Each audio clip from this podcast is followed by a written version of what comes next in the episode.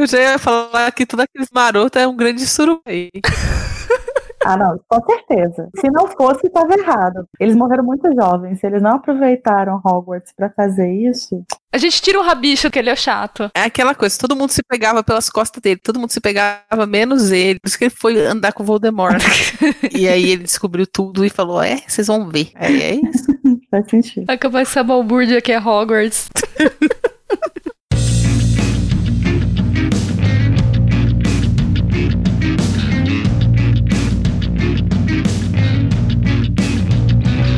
Está começando mais um episódio do Fanficando, um spin-off do Fanficast. Eu sou a Ana Rosa Leme e hoje eu estou aqui com a Larissa, do canal Sereníssima. Tudo bom, Larissa? E aí, Ana, tudo bem? E você? Tô ótimo, ainda mais porque nós vamos fazer fanfics hoje.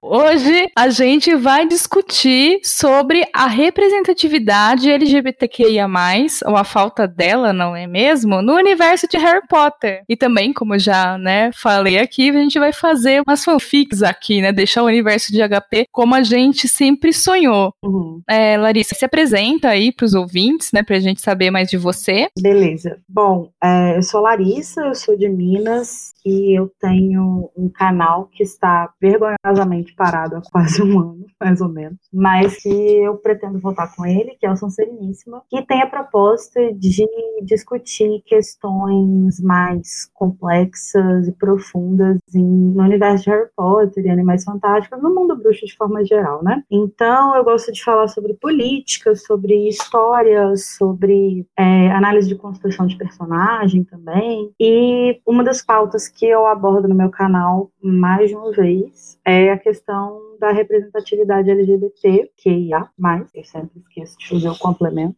que é algo que meio que não existe mesmo, né? Existe muito pouco, mas isso a gente vai discutir ao longo do, do episódio de hoje. Mas é uma pauta que eu tenho trazido, tenho tentado abordar, porque eu acho que é muito importante falar sobre isso, principalmente nas obras que a gente curte e que tem abertura, né, para para discutir essa questão. Nossa, eu queria te falar, acho que eu já te falei, né, das outras vezes que a gente conversou, né, porque vocês que estão vindo não sabem, mas isso aqui é a segunda tentativa de gravar esse episódio, né, o podcast tem disso. É, acontece. Gosto muito, assim, do seu canal. Ai, obrigada.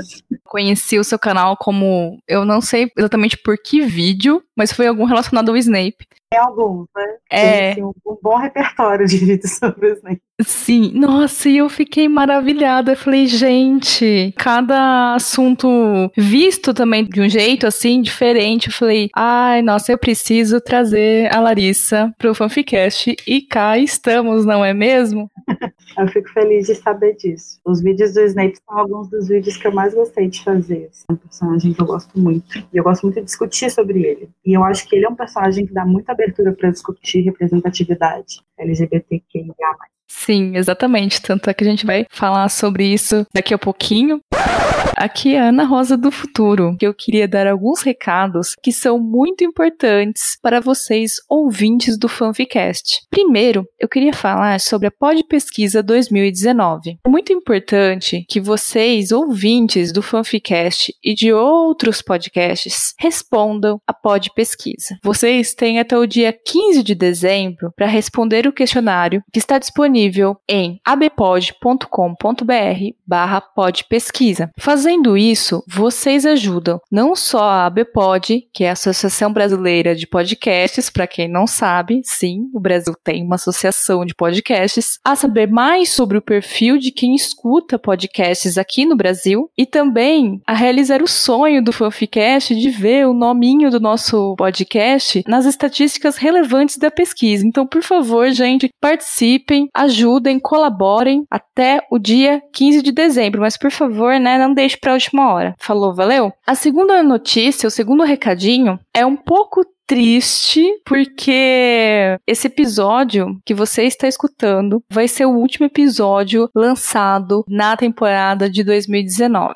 Pois é. Eu que edito os episódios, estou entrando num período com muitos freelas aliás, precisando de serviço de revisão, leitura crítica, sensível, produção de conteúdo, enfim, tudo relacionado a texto, mandem DMs no Twitter. Também eu tô com o meu projeto do livro, que eu tô entrando no processo de primeira revisão, então quero que saia até ano que vem. Então tá tudo aí meio atribulado na minha vida, mas o fato é que sozinha eu não vou conseguir dar conta de entregar um episódio por mês do Fanficast. Então eu achei melhor encerrar os lançamentos para esse ano, assim eu consigo focar nos meus trabalhos e projetos e a qualidade dos episódios não fica prejudicada. Então, se você quiser que o Fanficast se mantenha mensal ou mesmo que aumente a frequência de lançamento, ajude a gente no nosso Padrim, acessando padrim.com.br barra fanficast e a partir de um real você já colabora com o Fanficast. Ajudando o Fanficast, além de receber uma recompensa equivalente à sua categoria de contribuição, você também vai possibilitar que o Fanficast continue existindo e cresça cada vez mais. E falando em crescer cada vez mais, até o momento nós estamos com 661 seguidores no Twitter e quase 100 assinantes no podcast Addict. Ai, que lindo! Coraçõezinhos coreanos para todos vocês. Nós queremos agradecer muito, muito o carinho que nós temos recebido via Twitter, via comentário do site ou outras redes sociais. E pra gente é muito importante saber que vocês gostam do nosso trabalho, que o nosso trabalho é de alguma forma inspirador para vocês. Então, continue fazendo isso, isso nos motiva muito. Mandem mensagens, comentários, histórias para o nosso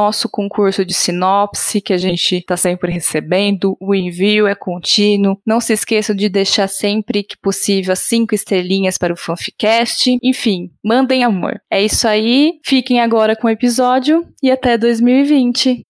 Mas eu queria começar, né, a discussão, como a gente fala aqui, do very beginning, né?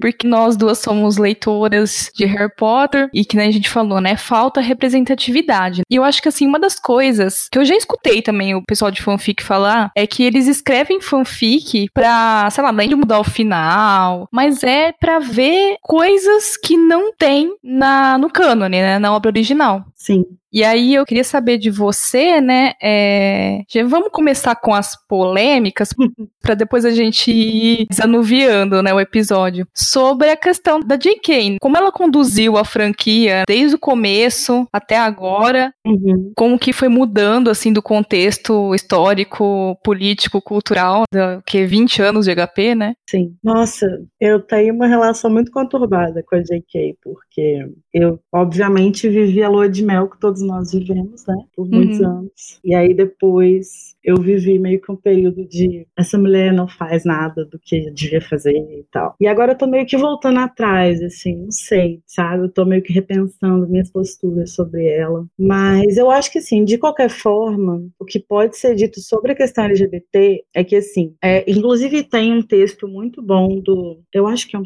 Talvez eu esteja viajando, isso tenha sido uma conversa, mas eu acho que é um texto. Do Igor Moreto, que é do site Animado. Sim ele fala só um pouco sobre a questão LGBT e tal, e sobre como que, às vezes, a cobrança que a gente coloca em Harry Potter é um pouco é, fora da realidade. Assim. Que é o seguinte, eu acho que é, não existe representatividade LGBT em Harry Potter, isso é bem claro, né? Não existe, nunca existiu. O Dumbledore ser colocado como gay não é representatividade, porque ele nunca foi colocado como gay na obra. E eu acho que isso é meio que indiscutível, assim. E não existe nenhum outro personagem, né? que apareça como nenhuma das outras letras da sigla, né? Não existe nenhum personagem que dê indícios de ser é, lésbica ou bissexual ou trans, embora existam pessoas que falem sobre o Snape ser trans, mas não existe, assim, representatividade de fato. Mas, ao mesmo tempo, eu acho que a gente tem que levar em consideração que os livros saíram numa época que isso era algo que poderia ter barrado, sim, a produção dos livros, né? Podia ter barrado a, o lançamento dos livros. E, ao mesmo tempo, isso é uma coisa que o Igor fala no texto dele, a Rowling, ela, quando ela falou sobre o Dumbledore ser gay, isso foi dito numa época que isso não atraía público sabe? Foi 2007, né, quando saiu o último livro. Isso não era uma questão ainda que atraía público como é hoje, existe a questão do pink money e tal, né? Então, eu acho que é uma coisa meio complicada, assim. Eu acho que cobrar representatividade em Animais Fantásticos é muito mais justo do que cobrar em Harry Potter, assim, sabe? É, hoje a minha visão mudou um pouco, assim, eu acho mais nesse sentido Harry Potter, é lógico que eu gostaria que tivesse, obviamente gostaria que tivesse. E acho que ela poderia ter colocado de forma sutis, assim, mas eu sei lá, eu acho que gente, às vezes a gente olha com um olho muito contemporâneo para obras que não tinham como dar o que a gente quer hoje, o que a gente pode ter hoje. Mas Animais Fantásticos já é outra história, né? Já é outra questão. A gente já tá em 2019, já existe Pink Money, se ela quiser. e ainda assim tá difícil, né? E aí, o meu problema com a Rowling hoje diz respeito basicamente a Animais Fantásticos, assim. Que eu acho que ali ela tá pisando na bola. É, eu acho que combou muita coisa. Uhum. E foi a história, né, de não ter Dumbledore gay, expressamente gay. Não vou usar a palavra explícito, porque tem gente que confunde com sexo é. Ninguém nunca pediu isso, gente. É, e não é isso, né? Mas assim, expressamente gay, uhum. para deixar bem claro e não ter dúvida, né? Para não ficar, então, mas na entrelinha, não, não, meu filho, não quero entrelinha. Eu quero a coisa assim para não deixar dúvida, entendeu? Uhum. Então pode ser um eu te amo, pode ser só um selinho, mas ó, deixa mais expresso. Não é difícil. E depois teve toda a questão lá com o Johnny Depp. E aí foi ladeira abaixo, né? A questão do Johnny Depp é algo que me incomoda muito mais, assim. Porque eu lembro que quando saiu aquela entrevista do David Yates, que calado é um poeta, né? Podia ficar quieto para sempre. Nossa, pois é. Porque ele só abre a boca e fala merda. Mas quando saiu a entrevista dele falando que nesse filme o Dumbledore não seria explicitamente gay, e eu fiquei assim, pra morrer. E eu fiz um vídeo gigante, assim, desabafando e tal. E que eu acho que faz parte também, sabe? Eu acho que tem que ter esse momento de raiva, esse momento de decepção. Eu acho que é normal isso. Mas hoje em dia a questão do Johnny Depp me incomoda muito mais do que a questão do Dumbledore não aparecer como gay, embora me incomode. Mas eu acho que a presença do Johnny Depp na saga fere muito mais os valores éticos construídos no universo dela do que a própria questão da representatividade LGBT. E aí não adianta ela falar, uma que só falar também, né? Muito ruim, não serve mais para hoje em dia. Na época ali, talvez quando ela anunciou que o Dumbledore era gay em 2007, uhum. uh, pelo que a gente não tinha de representatividade, nem o implícito, nem o subentendido, uhum. nem nada, até Sim. que serviria, porque tava faltando mesmo. Serviu, né, pra gente por muito tempo. Assim. É, então. Só que não cabe mais. Uhum. E aí, depois eu acho que esse episódio do Johnny Depp baixou muito a moral da J.K. com os fãs. E aí, qualquer coisa que ela falava, assim, de questão de representatividade, de tornar o universo mais aberto, né, para essas questões, e até mesmo, tipo, olha, eu já tinha criado tal coisa antes, né, não necessariamente que tá ligado a, a essas questões, você fica meio assim, ah, tá bom, JK, senta lá, Cláudia, né? É, eu fiquei muito com essa sensação de que ela estava tentando passar uma imagem de algo que não condizia de fato com a realidade, assim, sabe? Como a questão da Nagini, por exemplo, que ela já tinha planejado isso tudo, quando para mim, na verdade, ficou parecendo uma grande forçação. Embora eu acredite de fato que ela já tivesse pensado, mas a gente criou esse ranço, né? É, desmoralizou total. É, desmoralizou, exatamente. O que é uma pena, né? Uma pena, mas assim, acho que acontece, né? Com figuras públicas é um pouco é um pouco difícil assim de lidar, principalmente quando a gente está falando de uma pessoa igual a Rowling que é tida e que foi tida por muito tempo por muitas pessoas, inclusive por mim, como uma, uma, uma referência. Assim. Então, se a pessoa desliza, é, a gente tem muita dificuldade em voltar a confiar. Você estava falando também, né, da questão, né, de deixar expresso no cânone que o Dumbledore era gay e tal, e outros tipos de representatividade que ela chegou a declarar. E você tem um vídeo muito legal no seu canal, já vou deixando várias indicações de vídeos do canal da Larissa, vocês acessem depois que escutarem esse episódio que compensa muito. Que no, no começo a gente aceitou o Dumbledore gay só pela palavra da JK, e agora já não basta mais. Além dessa questão da representatividade, né, que a gente vai tendo aos poucos, ainda tem muito que se fazer fazer para deixar algo igualitário, mas você percebe que antes a palavra da JK era, era canon. Eu tinha essa impressão, pelo menos, né? Que você poderia colocar assim que o canon era os livros da JK e o que ela falava. E agora também, acho que por esse processo também de desmoralização que ela passou, parece que até o que a gente considera como canon deu uma mudada. Eu concordo. Eu acho que realmente, por muito tempo, assim, o canon era, era os livros e o Twitter dela. E hoje em dia não existe mais essa credibilidade. Mas, assim, é, é até curioso porque ela meio que saiu do Twitter, né? Tem, tipo, uns três, quatro meses que ela não posta nada. Inclusive, esse foi o primeiro ano desde que ela começou a tradição que ela não pediu perdão por matar alguém na Batalha de Hogwarts. E, e eu fiquei me sentindo mal quando eu vi que ela não postou nada. E aí eu fui no Twitter dela e eu vi que ela não, não tava postando e tal. Eu fiquei me sentindo meio que responsável de alguma forma por esse afastamento dela, sabe? Mas assim, é uma coisa muito complicada, porque eu não sei se quando eu falei isso já tinha cortado, porque a internet caiu, mas essa coisa de a gente ter essa figura muito forte, né? Essa figura de referência, e que por vezes a gente esquece que essas figuras são humanas, né? E a gente não não espera e não está pronto para lidar com erros dessas pessoas e posturas erradas e tal. Isso é muito complicado para os dois lados, assim. É complicado para a pessoa que está sendo cobrada e é complicado para a gente que acaba perdendo uma referência e não sabendo lidar com o fato de que as pessoas falam coisas erradas e tem posturas erradas e que acontece, né? Tem que tentar melhorar e tal. Uhum. Falando em posturas erradas, é... eu acho que a produção, a representatividade, no sentido de você ver casais casais LGBT nas fanfics é bem maior do que. Eu não vou falar qualquer canon, né? Porque é muito difícil você pensar em todas as histórias do mundo. Uhum. Mas é, é, visivelmente maior a quantidade de casais LGBT que existem nas fanfics em relação às obras originais. Sim. de Harry Potter, por exemplo. Mas eu acho que também tem uma coisa muito ruim nas fanfics que é você só criar um casal gay, geralmente, por fetichização. Sim. Acho que acaba sendo muito ruim, né? Ainda mais porque fanfic também, quem escreve são mulheres, geralmente,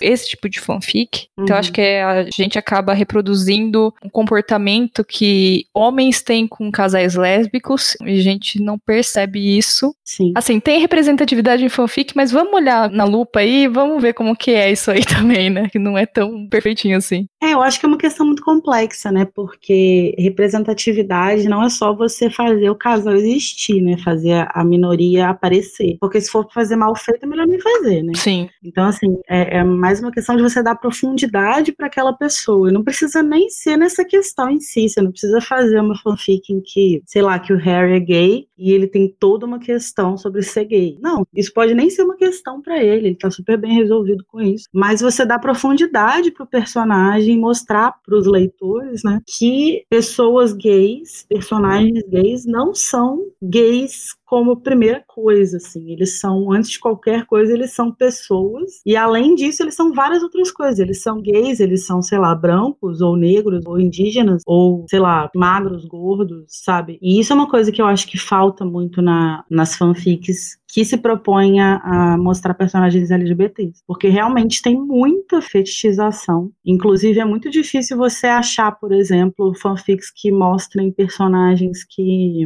fanfics LGBTs, né? que não invistam na, na fetichização do corpo masculino, por exemplo, que tem representatividade gorda. Não existe, isso eu nunca vi, nunca vi mesmo. Um casal mais idoso também. Não existe, é. É, o que, é exatamente o que você falou, é você reproduzir um olhar que os homens héteros costumam ter sobre casais lésbicos e jogar sobre casais gays. Normalmente é isso. Porque se você vai ver as fanfics que tem casais lésbicos ou bissexuais, em geral elas são escritas por mulheres LGBTs. Enquanto que as fanfics que tem casais gays, normalmente são escritas por mulheres hétero, heterossexuais. Então, é uma coisa meio complicada, assim, né? Acho que é uma postura que deve ser repensada realmente. Você, se você escreve, sei lá, Yaoi e Slash, não estamos querendo acabar com o gênero, tá? Mas só pensem, pensem um pouco pouquinho no que vocês estão fazendo. Não, inclusive adoro. É só uma questão de pensar que, por mais que às vezes pareça que é uma besteira que você está escrevendo, é só uma historinha que você está escrevendo na internet, nunca é só uma historinha que você está escrevendo na internet, sabe? Uhum. Sempre vai ter alguém que vai ler e você vai atingir a pessoa de alguma forma. Então, tentar fazer com que essa, esse impacto seja o mais positivo possível, né? Então, gente, pode chipar à vontade, só chipem com consciência, tá bom? Não façam chips pedófilos, por favor. Ninguém precisa disso. A gente não precisa ainda aumentar o estigma que os gays já têm. Sim. Por favor, não faça esse desserviço. Exatamente.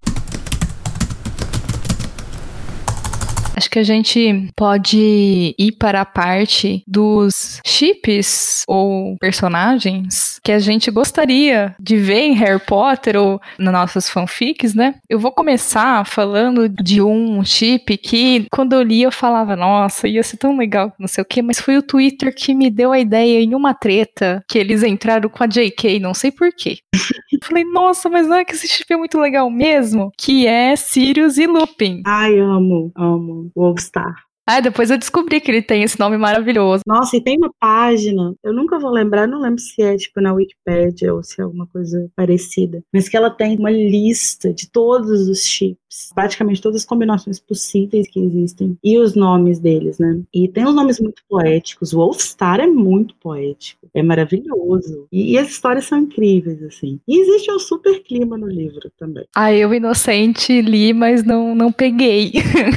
Eu sou chipeira. Não, não, eu também não tinha pegado, mas depois que eu li as fanfics, depois quando você vai revisitar, você vê que existe uma, uma... você pode ler dessa forma, principalmente quando eles se reencontram no Prisioneiro de Azkaban e tal, nossa, é, é incrível, eu adoro. Ah, eu tava vendo as ideias, assim, de fics, os tipos de fics que tem, eu acho que a que mais, assim, que eu achei muito fofa, assim, tão fluffy, era a deles criando o Harry. Ah, é, tem muito isso. Ai, que fofura, eu falei assim, ah, em vez do Harry sofrer, né, comer o panco de abamão amassou lá com os Dursleys. É, ser criado por dois pais, maravilhoso. Ia ser ótimo. Imagina ser filho do Lupin, né, gente? Que coisa maravilhosa. E você tem um, um chip do coração? Cara, eu tenho, mas ele é meio ridículo. eu falo até com uma certa vergonha, assim. Pode falar, não precisa ter vergonha, não. Estamos aqui pra chipar e passar vergonha também na internet.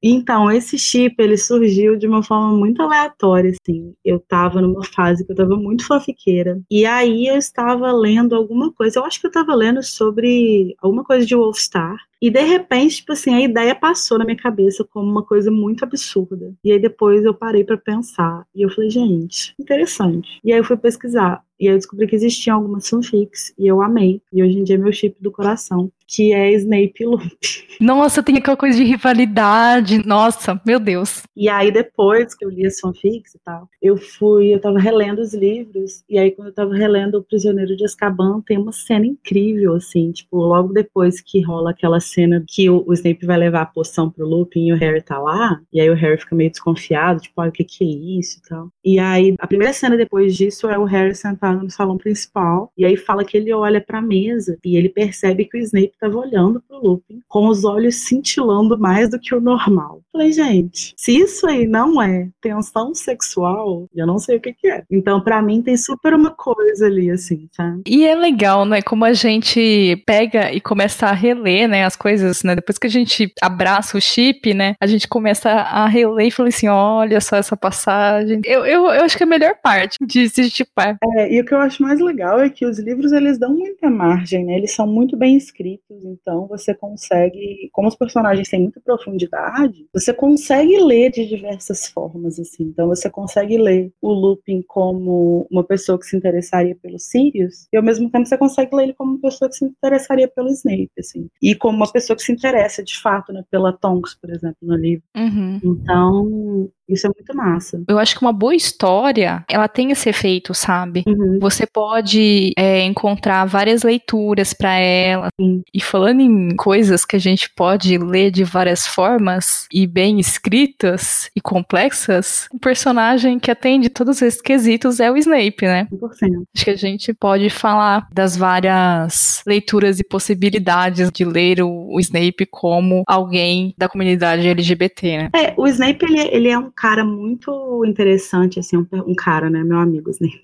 Ele é um personagem muito interessante, porque ao mesmo tempo que a gente tem um, uma entrada na vida amorosa, entre aspas, dele, né, quando a gente descobre a questão dele com a Lily, ao mesmo tempo a gente não tem tanta entrada, assim. Então, na verdade, se você quiser ler tudo que aconteceu ali como uma coisa não romântica, você pode ler, porque em nenhum momento ele fala que amava ela, que estava apaixonado por ela poderia ser só uma afeição no sentido de amizade. Uhum. Ao mesmo tempo que a gente tem acesso a muitas coisas da vida dele, todas elas são meio que deixadas assim nas sombras. Então dá margem para ler de muitas formas. Então, uma leitura muito comum do Snape é de ler ele como assexual. Que eu adoro. É incrível, principalmente porque é, uma, é o tipo de representatividade que falta mais do que tudo, né? É o tipo de personagem que quase não existe mesmo. E assim, na literatura em geral, né? É bem invisibilizado, né? Bastante. E isso é muito legal. É, tem também a leitura, né? As variações. Não sei se eu estou usando o vocabulário 100% correto, mas vou tentar. Mas a variação entre essa questão que existe entre da sexualidade também do arromanticismo, né, quando você não tem interesse romântico. Então ele poderia ser uma pessoa assexual, mas romântica ou uma pessoa aromântica, se você quiser ler dessa forma, né? Então tem muitas leituras, dá para variar muito as leituras dele como uma pessoa no espectro da assexualidade. Dá para ler ele como um personagem gay, né, que é uma leitura que eu curto. Dá para ler ele como um personagem bissexual,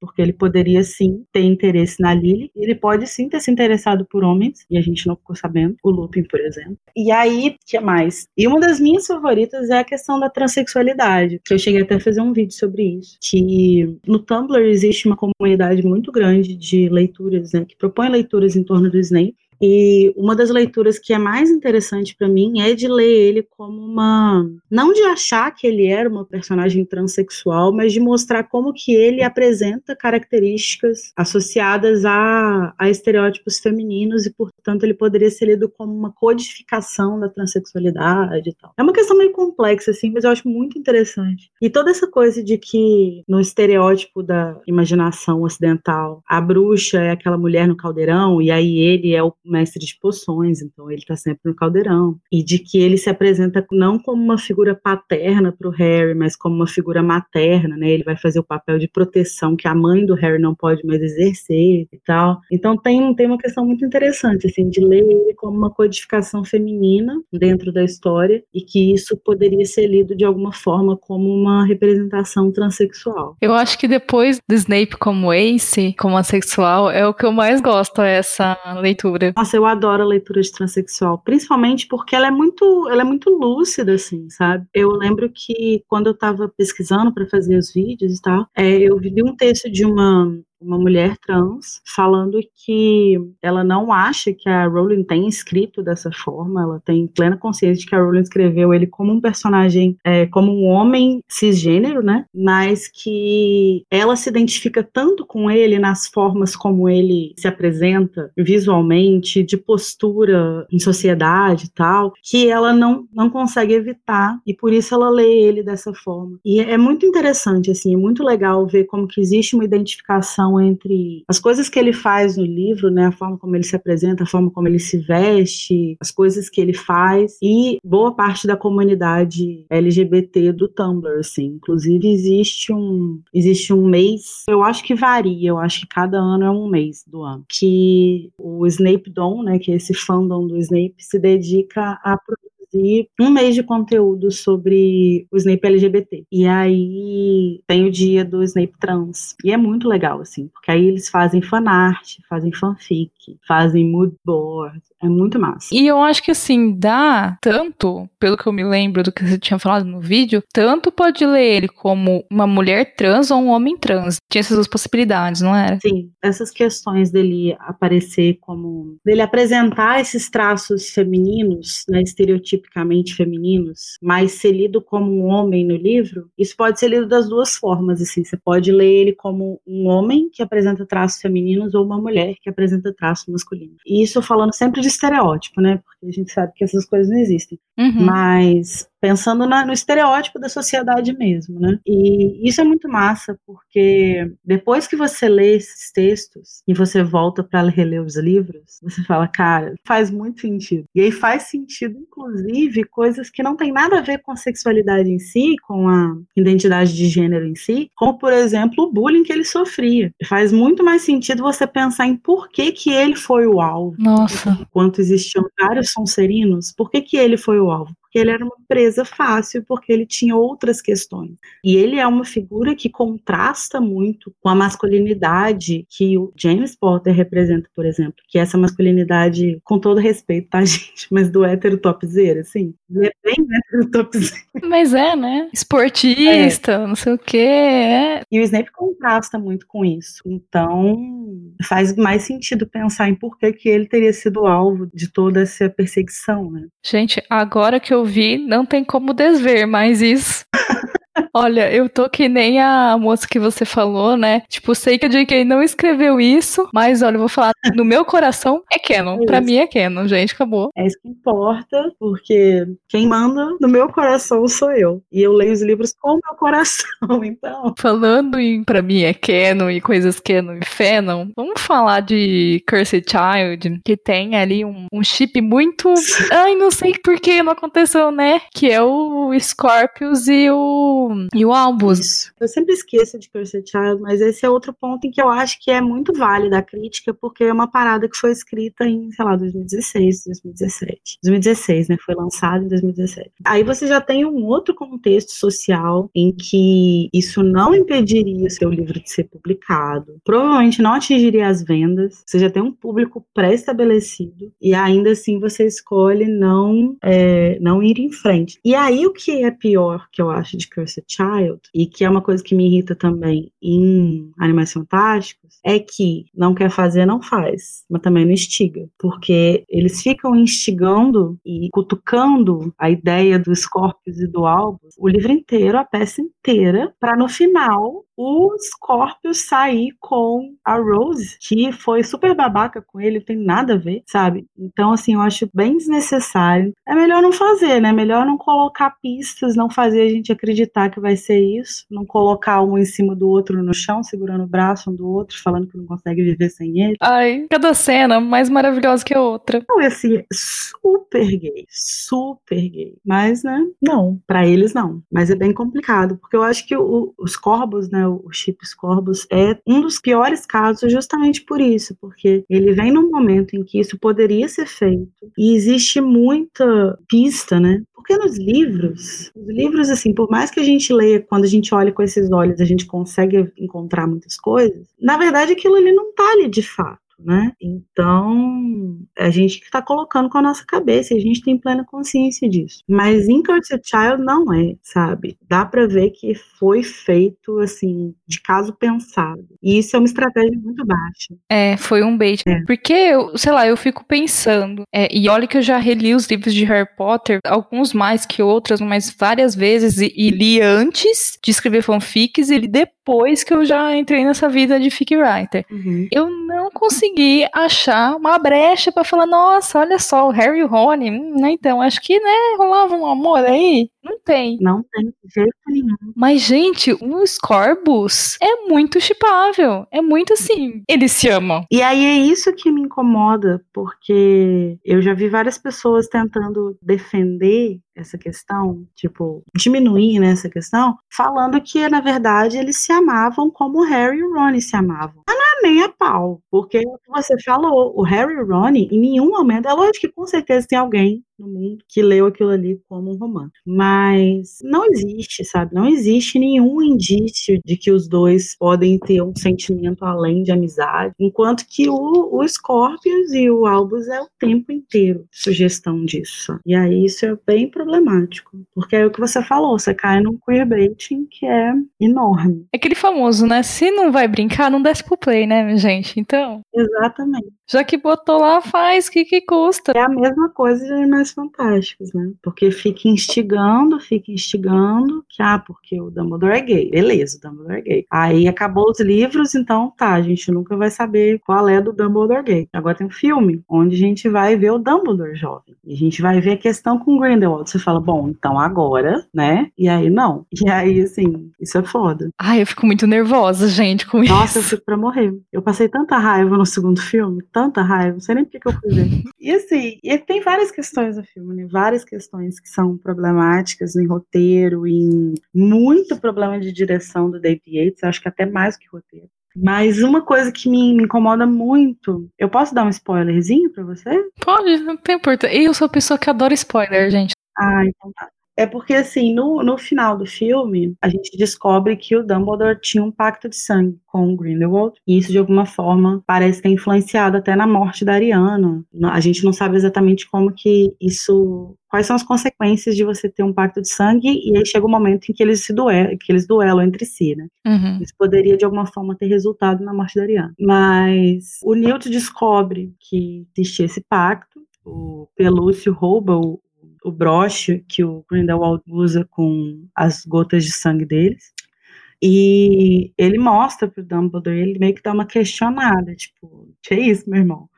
E aí o Dumbledore olha e fala, ah, agora eu não vou lembrar exatamente o que que ele fala, mas ele fala, tipo, ai, nossa, realmente não lembro. Eu não lembro se ele fala alguma coisa se ele só meio que confirma com a cabeça que ele realmente tinha um pacto. Mas fica nesse, nesse coisa aí, nesse. Não passa disso. E eu acho que seria muito, muito simples. Você precisaria de, tipo, mais 20 segundos em tela, que seria basicamente o Newt questionar por que, que ele fez isso. E bastava o Dumbledore falar, porque eu tava apaixonado. Sim, Você não precisa colocar ninguém beijando ninguém. Você não precisa colocar o Dumbledore contando a história de vida dele, de como ele se apaixonou. É só isso. E aí pronto. Porque eu vi muitas pessoas, inclusive, falando. Porque tem várias cenas que sugerem, né? O momento que eles vão fazer o pacto de sangue, que eles encostam as mãos e tal.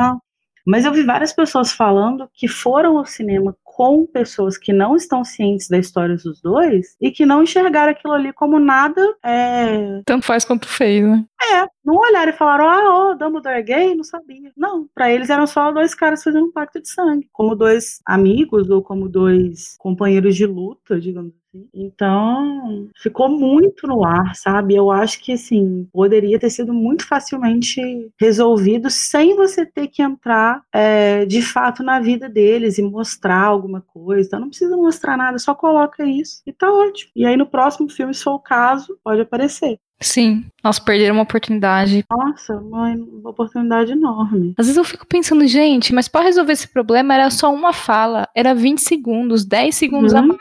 O que, que custa botar o negócio pra ficar, né, certinho? Não. Hum, Mas, ô Larissa, ficou alguma questão sobre o assunto que você queria falar? Eu acho que não. Eu reclamei de tudo que eu tinha que reclamar. Ah, que bom.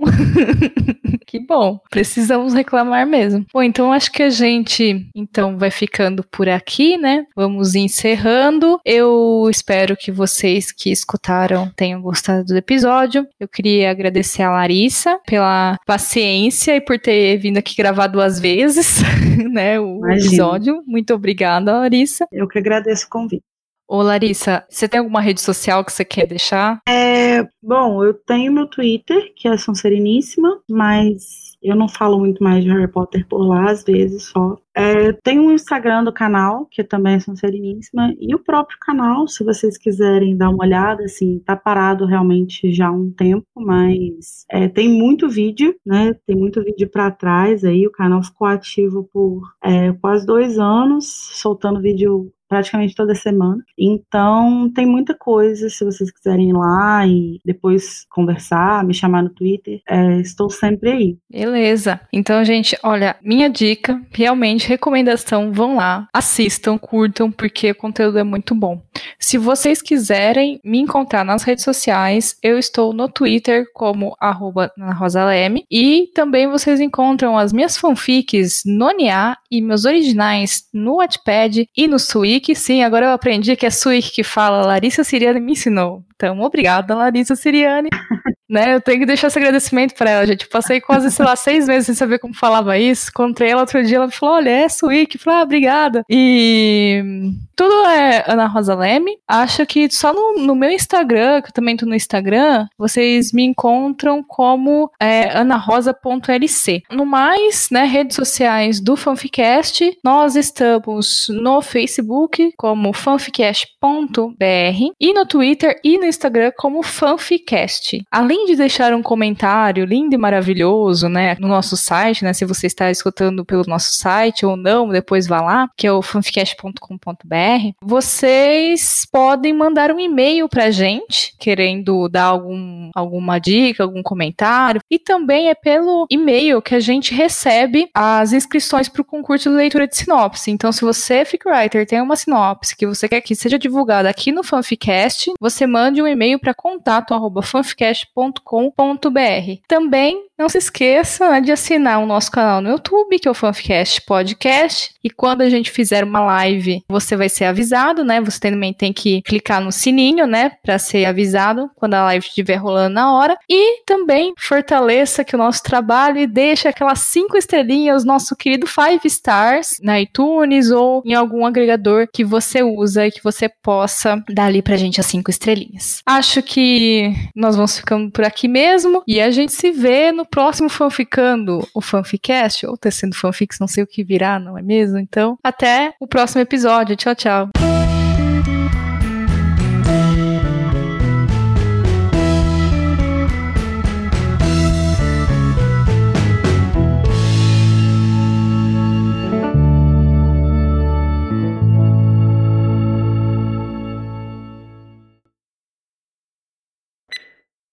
Eu sou Ana Rosa Leme e hoje eu estou aqui com a Laríssima. Nossa, Laríssima, foi ótimo. ah, muito bom. Temos um blooper. Tanto é. é, que eu, eu ainda não assisti o último Animais Fantásticos. E segundo a Ana, eu não perdi nada. Não, não perdeu mesmo.